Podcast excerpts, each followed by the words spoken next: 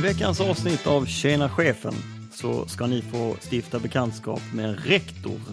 Och inte vilken rektor som helst utan rektorn för Handelshögskolan i Stockholm. Som är en rätt speciell högskola.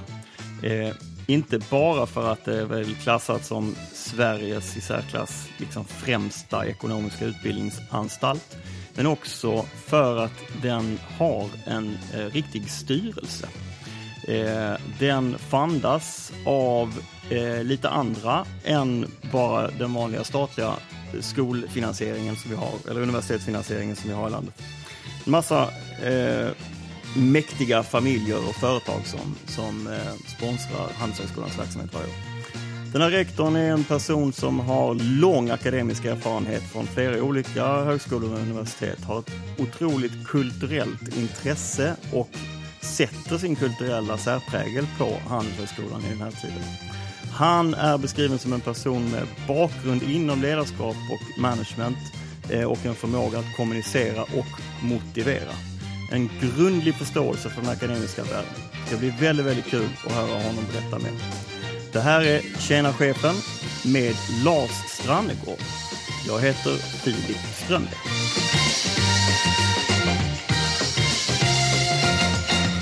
Tjena chefen!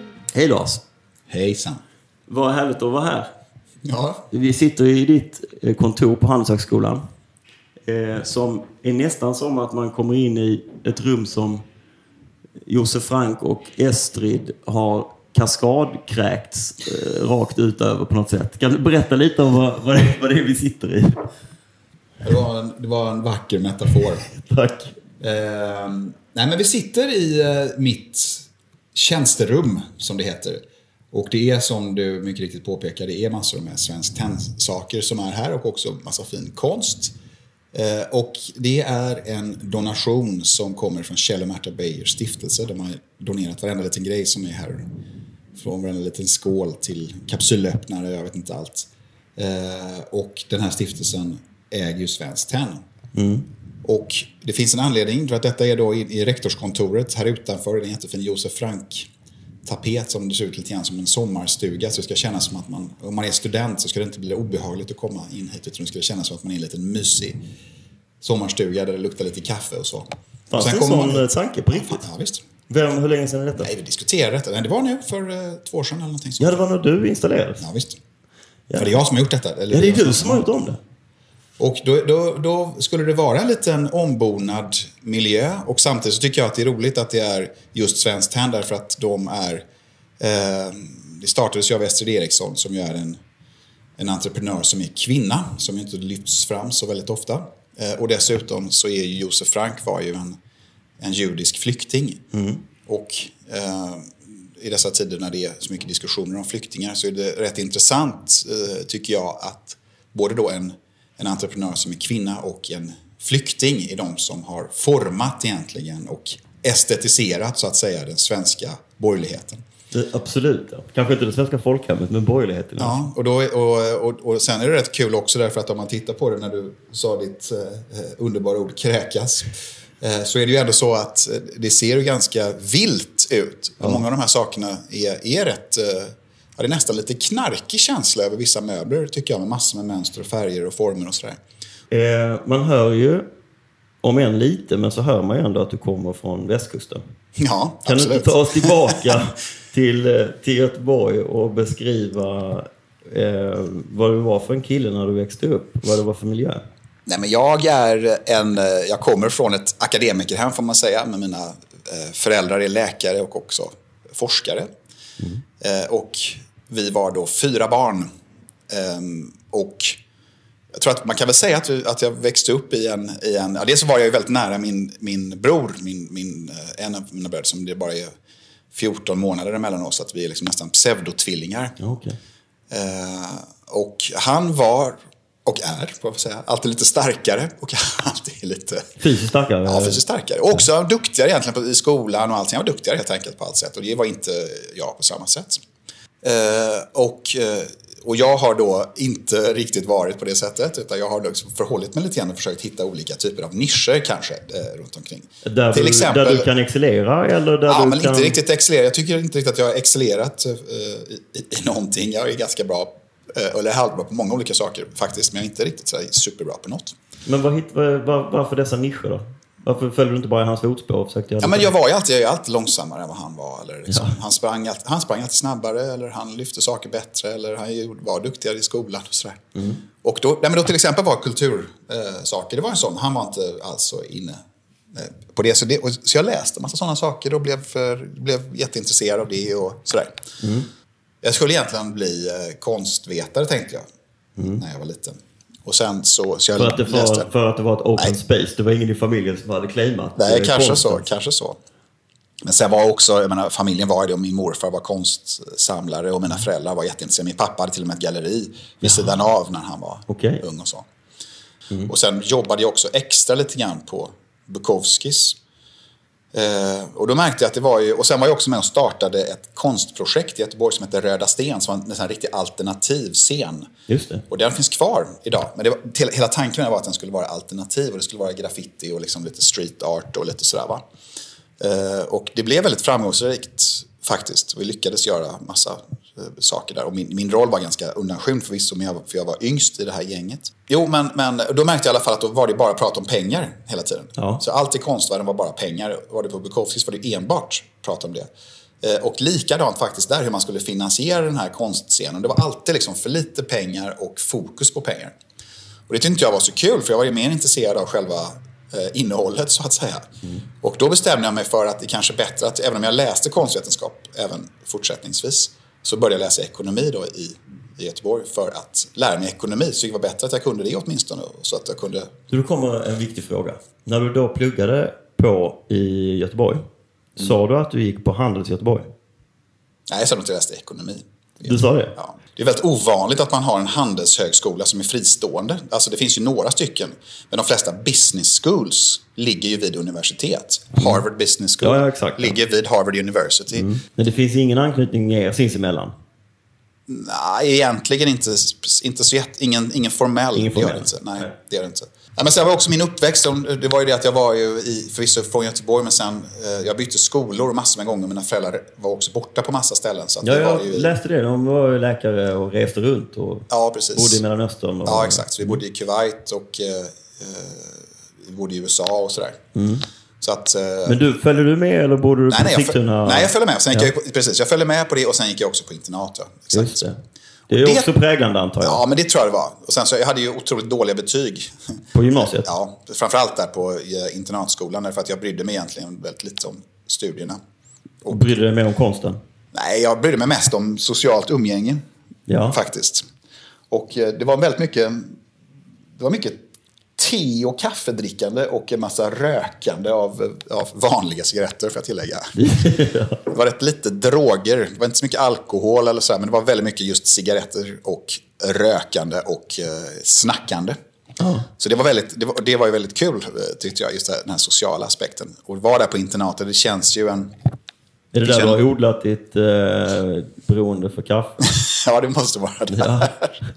Absolut. Eh, Så att jag har gått på, jag tror jag har gått på åtta eller nio olika skolor eller något sånt där. Mm. Och det har nog gjort att jag har ja, men liksom, eh, konfronterats med nya sociala situationer. Jag antar att man inte tänker på det när man är i det. Men Nej. när man blir lite vuxen så kanske man reflekterar över att det har hjälpt dig att vara liksom, smidig, eh, få lätt access till folk och sådana saker. Att, kom, att bli accepterad. Ja, jag tror det. Precis. Därför att det var ju alltid någon sorts... Eh, ja, man var tvungen att smälta in på, på något sätt. Ja. Men hur funkar den här, om man kallar den så här likabiliteten, hur funkar den i, i liksom forskningsvärlden? En massa egensinniga filurer som stänger in sig i ett rum. Nej, men alla, det är ju... Eh, people are people på något sätt. Menar, det är ju så att det är... Det är ju... Eh, även forskare är människor. det är verkligen så, eh, faktiskt. Så Det, det, det är ingen skillnad, som jag ser det, alls mellan, mellan dem och, och någon annan. Men för det, det var inte självklart för dig att du skulle in på den här banan antar jag? Nej, det var det verkligen inte. framförallt inte då när du gick i skolan och hade kassabetyg och så. Nej, precis.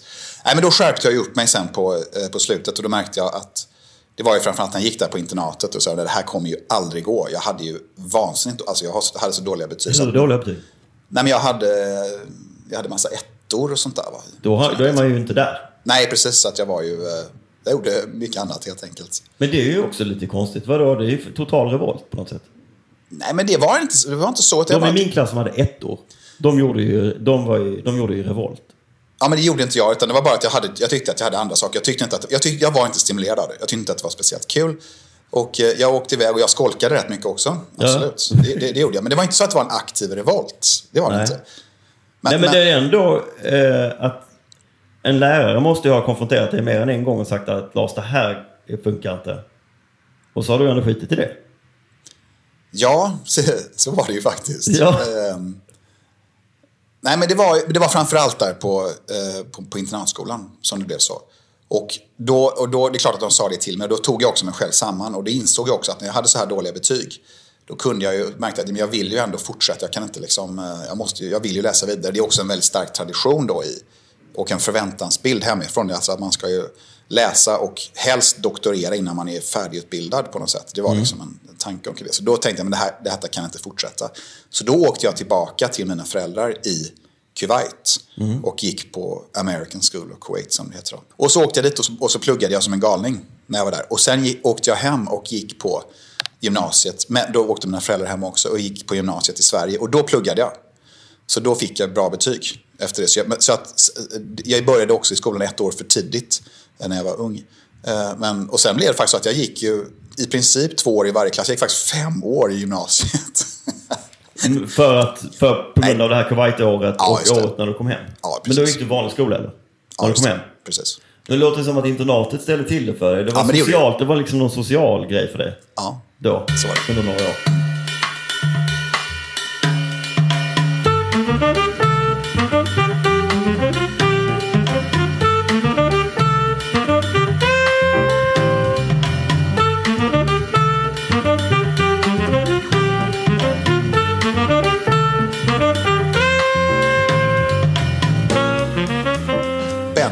Hade reklam.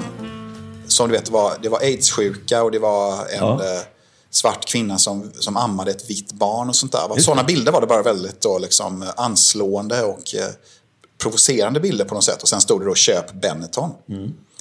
Och det tyckte jag var väldigt intressant. Så här, vad är egentligen ett företag? Vad ska ett företag göra? Vad är liksom eh, de etiska gränserna och så? Och då började jag, och då var ju det här med miljöfrågor var rätt stort då, som handlade om ja, egentligen miljö och etik. Och då föll jag in att det här är faktiskt väldigt kul att göra. Och sen fick jag en möjlighet då att vara så kallad industridoktorand. Så jag blev ju då finansierad av Electrolux och gjorde en, en då avhandling som handlade om hur Electrolux, som då var företagsvärlden som jag var intresserad av, hanterade miljöfrågor och hur de eh, egentligen reagerade när Greenpeace hade kedjat sig fast vid deras grindar och sagt att nu får ni lägga av med freoner. Det är nyfikenhet och eh, lust som drev dig till, Ja, men det var det absolut. det då. Ja, oh ja.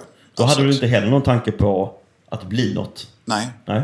Men då efter ett slag blev det så här, "Ah, okej, men nu, nu har jag börjat på den här forskarutbildningen, nu måste jag bli klar. Ja, sen när jag då blev klar eh, med den, då ville jag också, då tänkte jag nu är jag verkligen färdig eh, med, jag vill, jag, jag, jag vill flytta till Stockholm.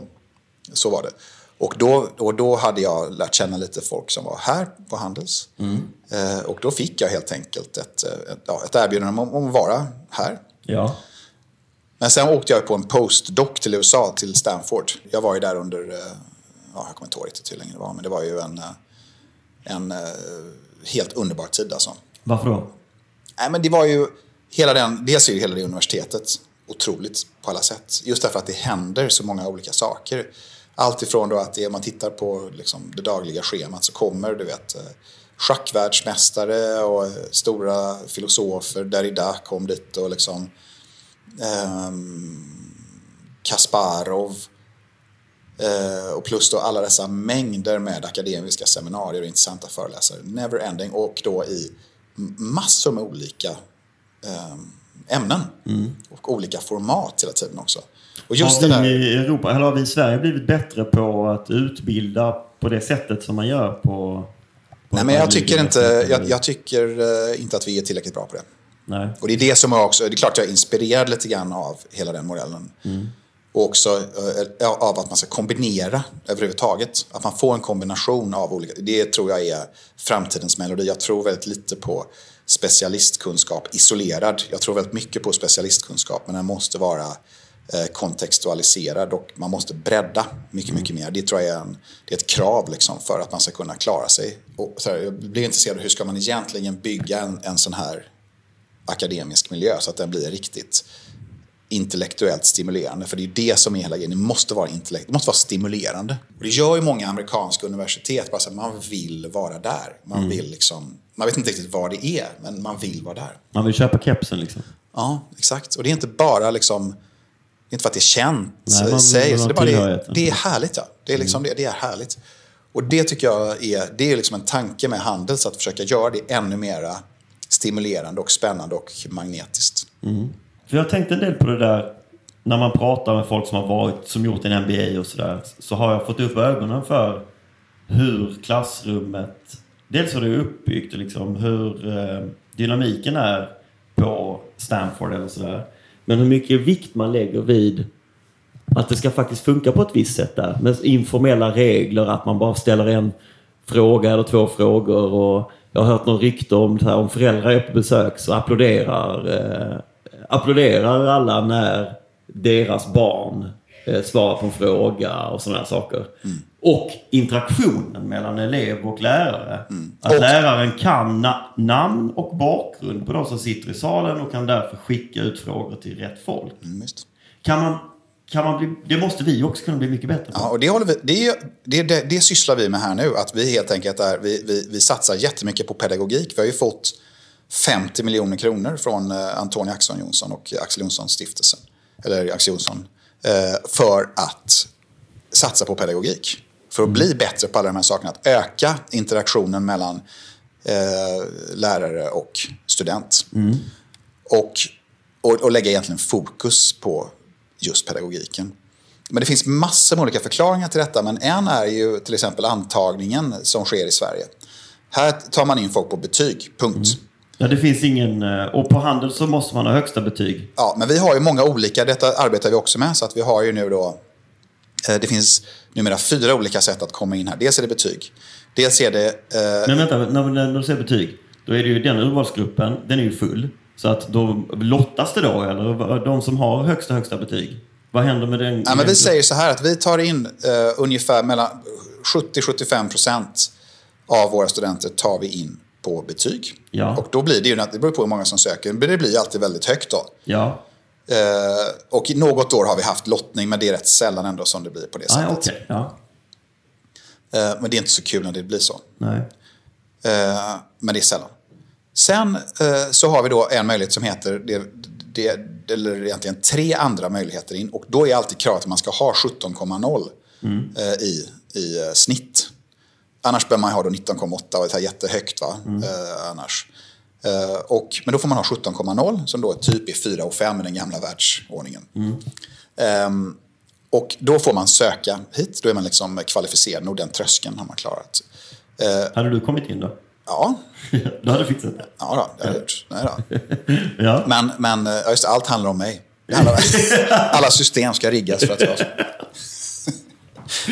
Nej, men... eh, och då, det, då finns det en som heter särskild antagning. Ja. Och då är det om du har då de här 17,0 men dessutom har en, eh, satsat på någonting, någon aktivitet eller någonting som är väldigt speciellt, särskilt helt enkelt. Och det kan vara allt ifrån att du har drivit ett socialt projekt eller att du har eh, varit och spelat handboll på VM-nivå som junior eller att du har fäktats. Eller att du har dansat, eh, åkt skateboard i olympiaden eller någonting sånt där. Va? Då, tycker, då, då, kan jag göra gällande att om du hade lagt den tiden som du lagt på ditt skateboard eh, på den högsta internationella nivån och istället pluggat, då är sannolikheten hög att du skulle kommit upp till 20,0 eller 19,8 istället för detta. Men då tycker vi att då är Det det... finns forskning på det, eller hur? men att vi- om du tar en skejtare på högsta nivå i världseliten så är det ganska hög sannolikhet att den personen skulle lyckas Ja. i skolan. Ja, och det, det är ju det här, eh, det som vi egentligen är ute efter, det är ju det som kallas för grit. Jag tänkte vi ska komma tillbaka till det här med din förändringsresa. Men jag vill backa lite för att förstå vägen hit då. För låt, sen, sen gav du in på forskarbanan och eh, blev eh, sedermera, nu liksom snabbspolar jag, men jag antar att det man gör fram till att man blir prorektor innefattar inte så mycket ledarskap, eller är det det? Nej. Leder man doktorand då kanske? Man... Ja, precis, det har man lite grann då. Ja. Men sen, eh, ja, men sen blir man, blir ju docent och sen blir man professor.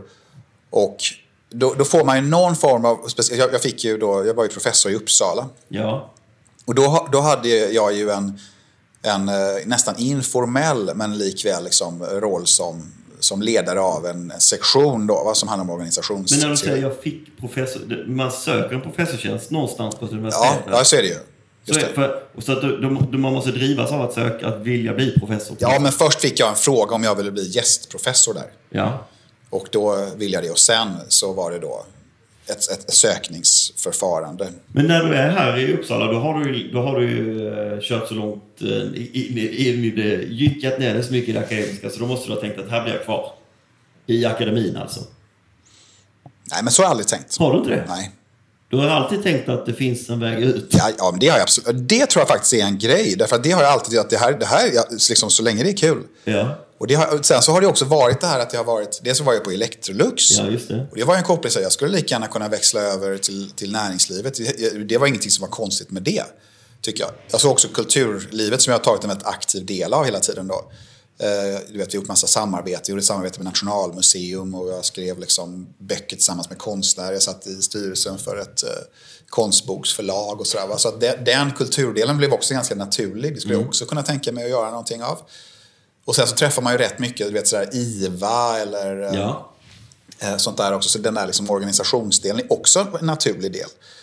Så att jag har aldrig sett mig som att, att så här, nu är akademin är det enda. Det, och det tror jag faktiskt är en liten förklaring till varför ja, att, eh, att jag kanske har gjort den här, den här eh, yrkesmässiga eh, stegen så att säga. Jag tyckte att jag kan ju testa det här liksom.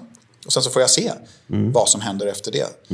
Ehm, är det, din, är det där, återigen det här sociala drivet som har gjort att du har hamnat i lägen där detta skulle kunna vara ett val? Ja, men det är klart, jag har väl någon form av eh, rastlöshet ändå. Att, att det är kul att göra någonting nytt eller pröva någonting annat. Det har jag haft väldigt, väldigt, väldigt mycket. Och, och sen att det alltid är kul att vara med i olika typer av sammanhang. Det har, har jag alltid tyckt. Och Alltså, jag vet inte, när den här... Det blev ju när jag var här, då var det, då att, då var det den här Executive MBA-utbildningen som blev. Eh, och då hoppade jag på det och var, och var ansvarig för eh, MBA-utbildningarna.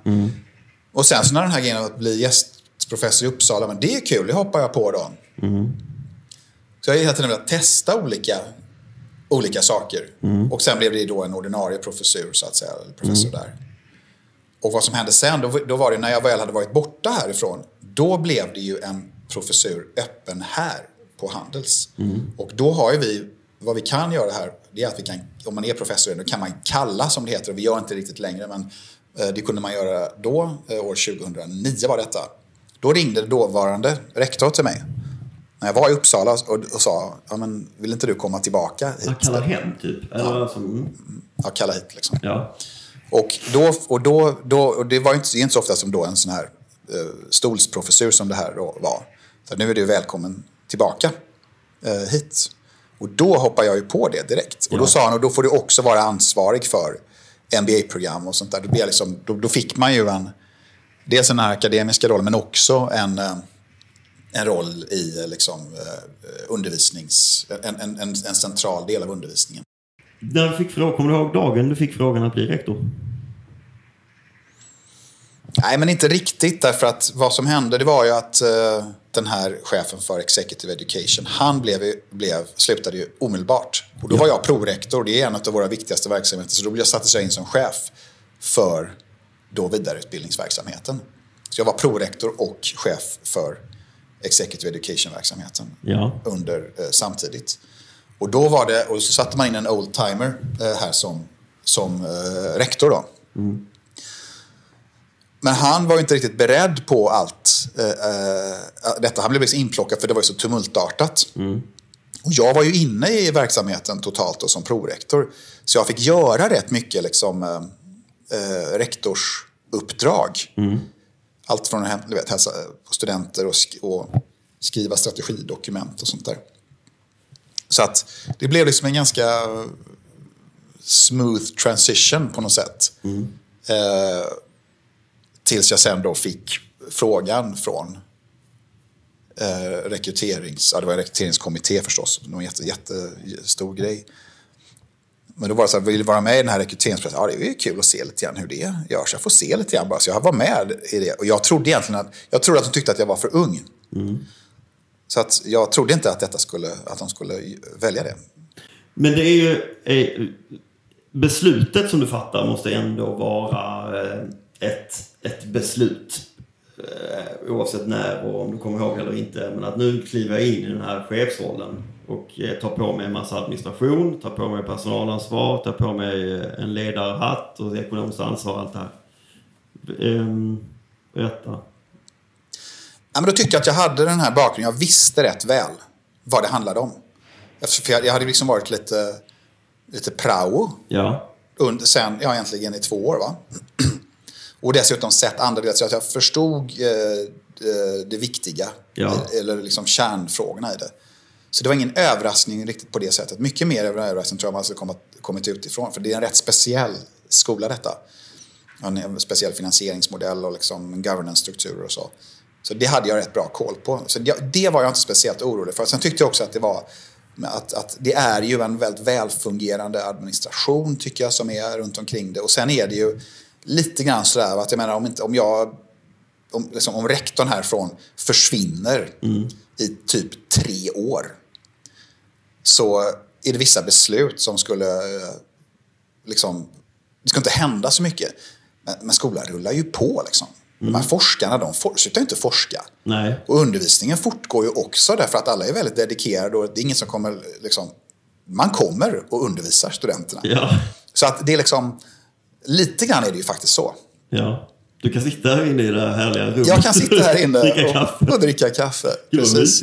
Och läsa böcker och fortsätta forska. Ja. Forskar du någonting eh, idag? Nej, det, det gör jag inte. Jag har eh, lite doktorander kvar. Sen har jag, har jag skrivit eh, på vissa saker som jag har velat avsluta. Jag hade Mm. en lärobok till exempel som jag vill göra klar. Och sånt där. Ja, okej. Ja. Men eh, all, alldeles för lite. Men att leda en eh, skola eh, och kanske i synnerhet då Handelshögskolan eh, innebär, antar jag, ett antal utmaningar som man kanske inte ser i ett vanligt bolag. Eh, kan du beskriva i generella termer vad som gör det här ledarskapet komplext? Ja, men det kan man väl säga att eh, eh, det är en lite förenklad bild, men man kan säga så här att ett bolag har ju som mål att tjäna pengar eh, och som resurs sitt varumärke eller sitt brand så att säga. Så om du bygger ditt varumärke och eh, ditt rykte, då använder du det som ett medel för att tjäna pengar. Och, det, och en, ett universitet har ju som mål att bygga varumärke eller, eller rykte och som medel pengar. Eh, och det betyder att, att eh, slutmålet är mycket, mycket mer komplext. Jag menar, det, det är rätt svårt att räkna på reputation. Liksom. Vad är det egentligen? Pengar är rätt lätt att räkna. Eh, och det är egentligen det Vadå, som... det kan man väl visst räkna på? Det finns massa rankinglistor och mätningar och... Ja, det gör det ju. Va? Men det är frågan om vilka de då som är rikt- riktigt relevanta. Så att, så att det är klart att det är en sak. Så ranking är ju en sak, är ju en sån sak. Men, ehm, men därmed är det inte sagt att, ehm, att till exempel forskar om rätt saker. Man fångat in forskningen på ett tillräckligt bra sätt. Vi är till exempel ett specialiserat universitet. Vi är liksom en enfakultetsuniversitet. Bara ekonomi har vi här. Vi kommer inte med på sådana här liksom, World Ranking-listor och sånt. Nej. Därför att vi har inte, vår medicinforskning är inte, Ja, så, bra, inte så bra så att säga här. Va? Ja, då är det bara två svenska universitet som kan... Ja, men precis. Precis. Så, så, att, så att den typen av listor är vi inte med på. Och då är det Financial Times lista. Är den bra? Ja, den är bra. Eh, Den säger jättemycket, men, men eh, några av de rankinglistorna handlar bara om vilken lön du får. Eh, Så att ju högre lön du har, desto bättre kommer du ut på de rankinglistorna. Alltså de studenter. Och, och vi som kanske vill, vill, är intresserade av att utbilda fler entreprenörer, eh, de får inga bra löner. Det är inte tanken liksom. Utan de ska bygga bolag och eh, inte ta ut någon lön, utan de kanske kan få ut pengar på andra sätt. Så att, så att det, hade, det är inte heller någon perfekt indikator. Nej.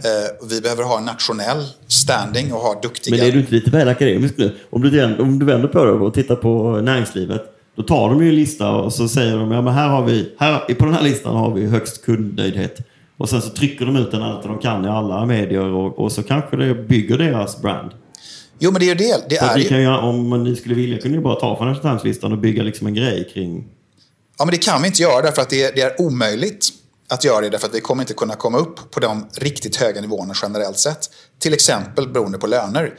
Därför att Sverige, vi utbildar fortfarande för Sverige eh, i stor utsträckning. Vår, vår mission är att vi ska stärka svensk konkurrenskraft.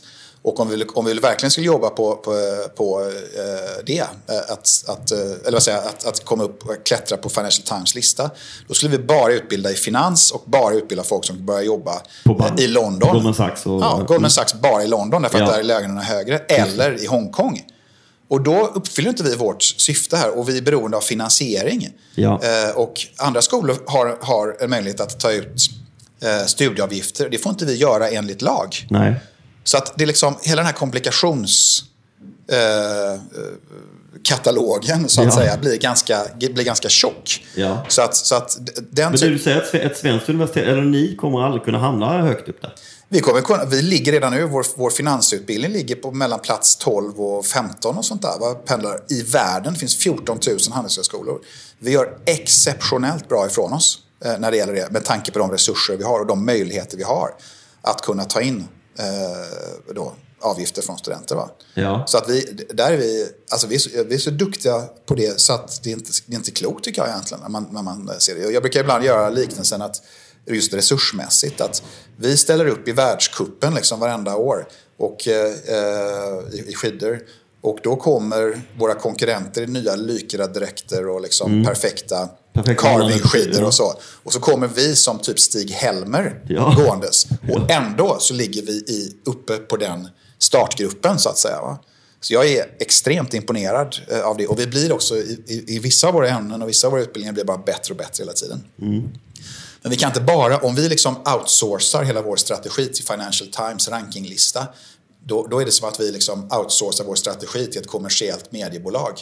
Och om vi gör det, då kommer vi tappa legitimitet ho- hos eh, våra finansiärer.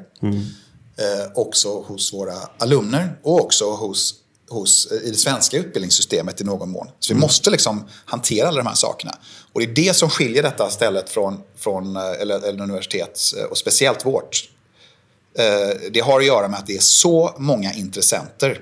Så jag har liksom en miljon olika, det kanske var överdrivet, men, men eh, eh, många olika eh, intressentgrupper som jag, måste, som jag ansvarar för. Men ett vanligt universitet har utbildningsdepartementet Ja, och någon form av eh, direktiv antar jag. Ja. Från, därifrån. hur de är ju myndigheter. Va? De är myndighet. Du har en styrelse Ja. som består av finansiärer. Ja, den, den, den består av... Eh, styrelsen är ju den som de facto bestämmer, så att rent governance-mässigt är det ju styrelsen som beslutar. Ja. Så är det. Och den är, majoriteten av styrelsen är utsedd av det som heter Handelshögskoleföreningen. Och Handelshögskoleföreningen är det som gamle Wallenberg och kompani eh, bildade år 1906 för att stärka svensk konkurrenskraft. Eh, Och det är egentligen en, en påse pengar som de, och deras jobb är att förvalta de pengarna, vilket de gör på ett eh, bra sätt. Ja. Eh, och sen då stötta Handelshögskolan. Det är det de gör. Då har vi ju eh, otroligt skickliga näringslivsprofiler. Ja. Allt ifrån då vår nya ordförande som är Larry Lexell Ja. till P.O. Söderberg, till Sven Nyman, Ulla Litzén, Gunnar Brock. Eh, ja, etc. Va? Och sen så har ju då eh, Carl-Johan Bonnier varit ordförande under lång tid. Och nu har, går Johan Forsell från Investor in i styrelsen och Jakob Wallenberg är då ordförande i Handelshögskoleföreningen. Ja. Så att vi har ju en, en eh, eh, Anders Nyrén var, är med också. Och, och, eh, Hyfsat namnkunnig. Ja, det är väldigt namnkunniga, absolut. Och de är ju extremt eh, eh, duktiga och otroligt erfarna styrelsepersoner. Men forskningen är inte representerad i styrelsen? sen, det är de. Ja. Och sen har vi då fakultetsrepresentation med eh, personer från, som då är då professorer härifrån. Och sen så har då staten representation också och de, har de utsett en annan eh, eh, universitetskunnig person som är Från typ, från Som något departement eller? Ja, det, det, det är eh, Lena Gustafsson heter hon. Hon var tidigare rektor för Umeås universitet. Hur duktig som helst. Men då, ni svarar mot utbildningsdepartementet, inte närings... Eller vem är det därifrån? Ja, vi, vi, vi, men vi, det, det är staten, de- bestämmer det själva vem det är de det kan utser. vara från vem som helst ifrån staten? Ja, eller? de bara utser någon. De, har, Jaha. de, har, de utser. Så de utser henne. Mm. Därför att hon tycker att hon har varit duktig. Hon är en av deras gamla myndighetschefer, så att säga, som Just rektor. Eh, så att bara det i, i... Och sen är det studenter också då, va? Ja. Kåren. Och sen är Stockholms stad. Ja, kåren, precis. Och sen är Stockholms stad också. Som, Varför Stockholms stad? Därför att eh, de var med och grundade Handels från början. Okej. Och eh, marken som vi står på, den ägs... Eh, byggnaden ägs av Handelshögskoleföreningen. Ja. Men, eh, men marken ägs av Stockholms stad. Om man tar liksom governance och styrning och styrelserumsarbetet när man sitter där i möten så tänker jag mig om du har alla de här högdjuren från näringslivet som det enda de gör är sånt här. De måste ju ta sjukt mycket mer plats där än alla andra. Alltså i det rummet. Ja, men du vet, de är ju också just styrelseproffs. Ja. Så att när någon har något att säga, till exempel någon som har erfarenhet från universitetsvärlden hur det funkar, då kan du höra en knappnål falla. Alla lyssnar. Ja. Och när professorerna berättar hur de har det och ger sina, sina eh, infallsvinklar och sin erfarenhet, likadant. Så att, så att eh, nej, jag, tycker att de, jag, jag tycker att det där är, att, att vara en bra styrelseledamot, det är liksom en, en, en kompetens verkligen. Jag tycker de är jätteduktiga på det. Och sen pressar de ju på något så gräsligt. Va? Menar, det är ju sådär att det är ungefär som att jag, att, att Handelshögskolan som är en liten verksamhet. Men vi får ju frågor som är liksom ungefär så som eh, du vet, SAS-chefen eller SKF-chefen eller Atlas Copco eller, eller så får. Ja. ja, men precis. Ja, men det är lite det jag tänker också. Visst? Men, men oftast då kopplat till eh, resultat, antar jag. Med, saker som går att mäta och följa upp och så. Om de vill ju veta hur bra det går. De vill ju veta vad, liksom, eh, vad är bra i den här verksamheten. Skickar du material? Du är ansvarig för att skicka material inför styrelsemötena? Ja, det gör ju vi tillsammans här. Det gör även vår förvaltningschef, vår CFO då. Ja, just det. Det är Visst. Mm. som en SIFO, ja. Men, och det är ett vanligt rapportpaket. Som i vilket bolag som helst. Fast med lite konstigare innehåll, antar jag. Ja, så är det. Ja. Visst. En, en ordentlig bibbla. ja.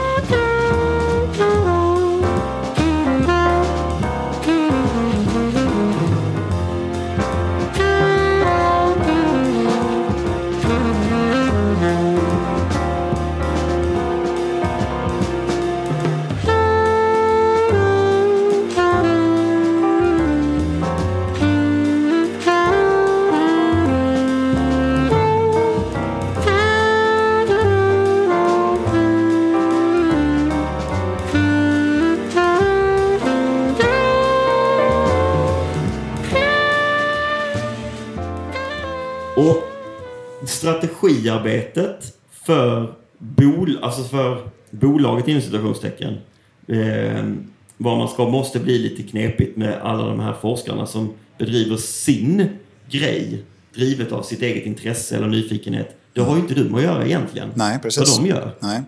Hur eh, löser man detta? Du har en eh, inställning. Vi behöver göra... Vi behöver lägga mer kraft på att bli, jag vet inte, digitala. Säger vi bara för att Ja. använda något slitet uttryck. Ja. Men de som du har, har att tillgå här, eh, de vill jobba med, med liksom, jag vet inte, något annat. Nej, men det är ju det. Det, det, alltså, det här är ju ett, ett otroligt kommunikativt jobb. Därför att, för det första så är det så här att jag vill inte och ska inte lägga mig i exakt vad forskarna ska forska om. Däremot så kan jag lägga mig i eh, hur vår undervisning ska genomföras. Till exempel då det du säger, hur pass mycket ska det vara digitalt? Eh, hur ska vi lägga upp, vad ska, liksom, vilken typ av, av, av innehåll generellt sett på skolnivå? Jag kan inte säga vad, vilket, vad en enskild kurs egentligen ska innehålla. Nej, det kan du inte bry dig om, eller hur? Eller du kan inte tycka till om det. Jag kan ju tycka till om det, men det är, liksom, det är, ju, det är ju över min kompetens. Jag kan inte Nej. forskningen inom vare sig eh, egentligen något av de här ämnena. Det Men du kan bestämma vilka kurser som ska, som ska liksom läras ut? sådär egentligen. Nej, är det sant? Ja. Jag kan säga, det, alltså det, på, på, det, det kan jag, men egentligen kan jag ju bestämma allting. Men då är man inte, då är man, alltså rent governance-mässigt kan jag göra det. Men om jag skulle gå in till en enda av våra professorer och säga att nu ska du införa mer av det här i din kurs. Då blir de rätt sura alltså. De tycker inte det är bra, utan jag måste på något Jo, men sätt... om det är på man får säga- övergripande nivå. Om du, så, om du har som ett intresse att föra in mer konst i eller liksom i, eh, Ja. i utbildningen. Ja. Skulle du inte kunna eh, in, installera någon som eh, utbildar i, i liksom konst kopplat till affärer? Jo då, och det gör vi också. Det kan man göra. Ja, absolut. Men jag, jag, säger, men jag kan göra alla de här sakerna. Jag bara säger hur du ska göra detta rent liksom, ledarskapsmässigt. För att inte folk ska sparka bakut. Ja, just det. Ja. Så, jag kan göra allting. Jag kan, jag kan säga att du får inte göra någonting. Nu ska vi bara ha liksom, kumbaya-grejer här istället för just det. nationalekonomi. det. går utmärkt. Men jag kan de facto inte göra det därför att då blir det liksom ett ramaskri. Därför att man måste, man måste visa respekt för forskningens integritet. Ja. Det är liksom kärnan i detta. Det är lite grann så du kan inte gå in och säga vad, vilken typ av konst en konstnär ska måla liksom, om du är chef för ett, Utan däremot kan du skapa med att ge förutsättningar och diskutera saker, vad som är intressant. Och, och Man kan där. göra beställningsjobb i och för sig. Det kan, du, det kan du absolut göra. Ja. Men, men så funkar det inte riktigt här. Det, ju- det, liksom, det blir inte riktigt bra då. Nej. Men det som en av våra KPI, då, eh, alltså mätetal på, på, på hur bra vi gör från oss, är eh, hur många av de utländska studenterna stannar i Sverige efteråt, efter sin utbildning. Mm. Och då, där ligger vi i en helt egen kategori. Vi ligger mellan 25 och 40 procent av de utländska studenterna stannar i Sverige efter att de har pluggat här. Om du jämför med KTH till exempel. De ligger otroligt mycket lägre. Så att, eh, Vad beror det på då? Ja, men det beror på att vi har bra näringslivskontakter. Sen är hållbarhetsfrågan också. De, många drar sig för att de tycker att vi ligger liksom i framkant, att det finns något med ren miljö och liksom allt sånt där. Va? Så att, eh, men, men framförallt skulle jag säga att det är det här ekosystemet. Att det finns något som är spännande, ungt, det är lite, lite coolt med Acne Studios och liksom, eh, musiken och allt det här liksom lite eh, på något sätt ändå kreativa som ligger i eh, även detta då nya, nya, nya, tech, nya techbolagen och fintech. Det man ser nästan på det är att det, det här tycker du är väldigt spännande att den blir mer och mer internationell och att den blir mer uppblandad. Ja, Eh, både då ifrån, som jag tolkar det från dig, gärna från miljöer i Sverige som kanske inte vanligtvis söker sig till handel, eller traditionellt sett har sökt sig till handel. nej exakt. Man inte kan ens veta om att det finns Nej, precis. Just det. Och internationellt. då. Just det. Och detta är med positioneringen. Därför måste, det som är ett hot mot oss, det är ju stereotyper på olika sätt. Att man tror att detta är liksom en, en, en, en, en stängd skola för, eh, eh, liksom, för någon sorts överklass där man bara håller på med banking och alla, alla eh, har backslicks och har, och har liksom pikétröjor med, med eh, bara killar som har pikétröjor där, där kragen står upp och så. Va? Ja. Den Är bilden... det inte så? Nej, det är ju inte det va? Det har ju aldrig, det har aldrig Det varit så. Göra, sa du? Det är inte mode längre. Jaha, det är mode. Det är bara det. Vad bra, vad skönt. Då kan vi släppa det. För nu, nu fälls pikékragarna ner. Nej, men det har ju att göra med att eh, eh, den bilden är ju så otroligt skadlig. Ja. Därför att den, den har aldrig varit sann. Eh, men så är det med stereotyper. att De är ju inte nödvändigtvis osanna, men de är ju inkompletta. Liksom. Det är det som är grejen. Och, och om det är folk som är, om det blir en homogen miljö, då blir det inte bra. Av den anledningen att det som, det som vi talade om innan, att, eh, att kompetens gömmer sig på så många olika delar i samhället. Och även det här med ambition är ju totalt spritt. Så att man säger ofta då att, eh, att, eh, att, att drivet är totalt spritt men däremot så är möjligheterna de är liksom ojämnt fördelade. Därför att man kommer från vissa föräldrar eller, eller bakgrunder som, som pushar en i skolan och sådär. Va? Så att vi vill positionera om oss och säga att detta är en skola som är öppen för alla som har eh, ambition att göra någonting av sitt professionella liv och sätta någon form av avtryck i världen. Och ju större spridning, desto bättre. Ja, för det- det måste finnas en skiljelinje, tänker jag nu utifrån mitt perspektiv, mellan den här snobbskolan inom citationstecken, nidbilden, Mm. och elitskolan. Alltså, det är väl inget fel med att vara en elitskola? Nej, exakt. Så, så tycker jag. Ta en skola som Stanford. Där är det, det är då en elitskola på alla sätt naturligtvis. Men det är en meritokratisk sådan. Det är ingen snobbskola. Det finns Nej. ingen koppling alls. Så att elit och snobb, finns ingenting. Utan jag, snarare tvärtom. En snobbskola blir ingen elitskola på Nej. sikt. I, I den här globaliserade världen som vi lever i nu. Det går inte. Men det vi gör nu är att vi försöker att fylla det mer med den här typen av liberal arts-delar.